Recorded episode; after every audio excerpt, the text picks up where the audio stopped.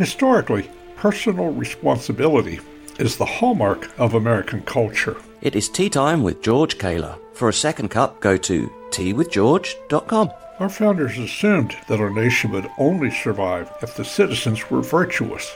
And if you don't believe in virtue, that is personal responsibility, you will oppose the very institution that sets limits on irresponsible behavior. I think that's why personal responsibility is kryptonite to a liberal. Liberals love taxes and welfare programs because they spread the cost of their irresponsible behavior to everyone else, thereby alleviating them of any shame for the destruction of their activities. Irresponsible sexual behavior may be one of the greatest facets of liberal ideology, and maybe that's why so many people who love abortion voted Democrat last week. Even a baked potato in Pennsylvania was elected to the Senate based on his love for abortion.